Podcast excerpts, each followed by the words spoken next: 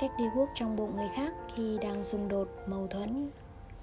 Khi xác định được kiểu tức giận, bạn sẽ có đối phó với họ phù hợp hơn và nhanh chóng giải quyết xung đột.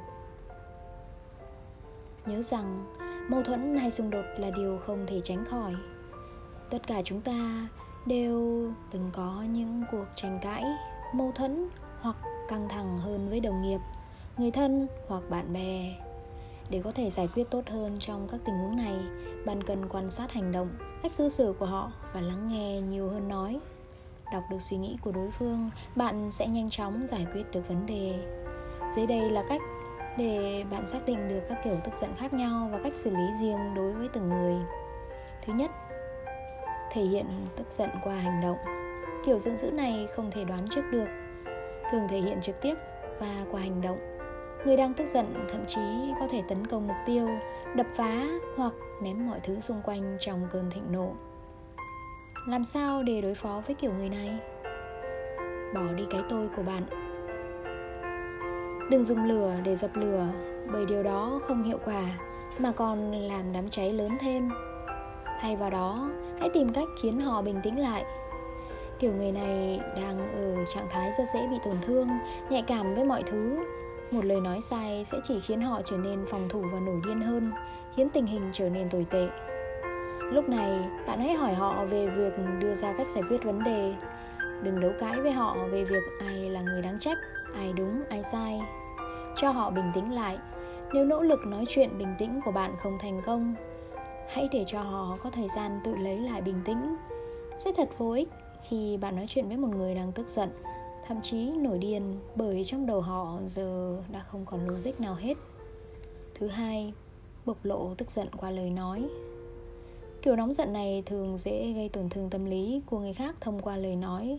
Họ có thể thể hiện sự tức giận của mình thông qua cách la hét, lăng mạ, đe dọa, mỉa mai và chỉ trích. Họ dùng ngôn từ để xả cơn giận của mình và thường cảm thấy xấu hổ, hối hận sau khi bình tĩnh lại. Làm sao để đối phó với kiểu người này? Đừng để bụng. Với những người thể hiện sự hung hăng qua lời nói, tốt nhất bạn đừng để bụng lời nói của họ. Lời nói không thể làm tổn thương bạn nếu bạn không mong muốn.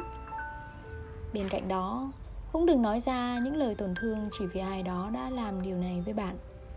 Những gì họ nói ra thường chủ yếu là do cảm xúc dẫn dắt hơn là nói ra sự thật. Hãy nhớ rằng, khi họ lấy lại được bình tĩnh, rất có thể họ sẽ hối hận vì những gì họ đã nói về bạn. Việc nhớ những gì họ nói sẽ không giúp cả bạn và họ cảm thấy tốt hơn. Hãy đáp lại bằng sự hài hước. Nếu bạn không thể cưỡng lại việc muốn đáp lời, hãy thử nói đùa với họ. Mặc dù không ai thích bị đem ra làm trò cười, nhưng việc tạo ra một đến hai câu chuyện cười lúc này có thể giúp xoa dịu không khí căng thẳng. Đặt ra giới hạn để biết khi nào họ đã vượt. Đôi khi, những người này có xu hướng nói những điều vượt quá giới hạn. Thậm chí họ có thể giận người khác và trút điều đó vào bạn một cách vô thức. Nếu bạn cảm thấy như họ đã đi quá xa, hãy nói với họ về sự vượt quá ranh giới đó và bạn sẽ không chấp nhận chúng. Một lựa chọn khác là nói với họ một cách bình tĩnh rằng dù bạn hiểu lý do họ nổi điên, nhưng họ không được coi thường bạn. Nếu cả hai cách trên đều không hiệu quả, bạn hoàn toàn có thể dừng cuộc trò chuyện và để người đó hạ hỏa. Thứ ba, tức giận quả quyết. Thực ra đây là cách lành mạnh và mang tính xây dựng nhất để làm chủ cơn giận. Những người này từ cơn giận của mình sẽ hướng tới việc biến chúng thành động lực hoàn thiện mình. Họ cởi mở trao đổi vấn đề với một người khác trong bình tĩnh và giữ sự kiên định, khách quan trước tình hình. Nhìn chung, kiểu người này không né tránh đối đầu. Họ không phải kiểu người giữ sự tức giận trong lòng hay chỉ trích thậm tệ người khác. Họ thúc đẩy sự tích cực, thay đổi mà không gây ra căng thẳng. Làm sao để đối phó với kiểu người này? Thể hiện sự hiểu biết của bạn. Những người này dù tức giận cũng không có ý làm tổn thương bất kỳ ai mà chỉ hướng đến giải quyết vấn đề một cách hợp lý. Với những người này, bạn hãy chân thành lắng nghe suy nghĩ, quan điểm của họ và thể hiện sự đồng cảm. Ví dụ, Nếu một người nói với bạn rằng họ không thích cách bạn không tuân thủ thời hạn hoàn thành trong công việc, hãy để họ thấy rằng bạn hiểu vấn đề, biết hậu quả của việc nộp muộn và sẽ cố gắng hoàn thiện. Đừng nói rằng bạn biết chính xác người kia đang cảm thấy thế nào, vì bạn không thể biết chắc chắn về những điều đó. Hãy cung cấp cho họ những gì họ muốn. Hãy tìm hiểu điều họ muốn ở bạn. Những người này khi tìm kiếm sự thay đổi thường là để hướng tới việc tốt hơn. Do đó, tìm hiểu những gì bạn có thể làm để giúp họ hoặc đáp ứng nhu cầu của họ. Khi họ đưa ra vấn đề, hãy cùng nhau thảo luận những gì bạn có thể làm để cải thiện vấn đề đó. Thứ tư, kiểu hung hăng thụ động. Một người hung hăng thụ động thường sẽ tránh đối đầu và kìm nén mọi cảm xúc tức giận với người kia. Kết quả là họ thể hiện cảm xúc tiêu cực của mình một cách tinh vi hơn thông qua hành động thay vì trực tiếp nói ra. Điều này tạo ra một ranh giới mờ ảo giữa những gì họ nói và những gì họ thực sự muốn nói. Ví dụ, giả sử bạn đề xuất một kế hoạch đi nghỉ ở địa điểm A. Một người hung hăng thụ động có thể không đồng ý với kế hoạch, nhưng thay vì nói ra suy nghĩ của mình, họ lại đồng ý với bạn. Tuy nhiên, vì vốn không thích nên họ sẽ thể hiện qua hành động như không thực sự bỏ phiếu hoặc uh, rút lui khỏi kỳ nghỉ vào phút cuối.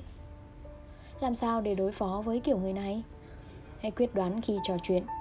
Họ là người tránh cảm giác tiêu cực và thường không đề cập trực tiếp mình, nên bạn cần đối mặt với điều đó. Hãy nói với họ cảm giác của bạn về cách họ hành động. Sau đó, cố gắng làm rõ xem họ có giận bạn không, và sau đó yêu cầu họ kể cho bạn nghe về điều đó. Đừng giải trí với họ. Đôi khi, những người hung hăng thụ động có thể nói điều gì đó nhưng ý định của họ thực sự không phải như vậy. Ví dụ, bạn mượn sách của họ và vì một số lý do mà đã mượn từ lâu hơn một chút.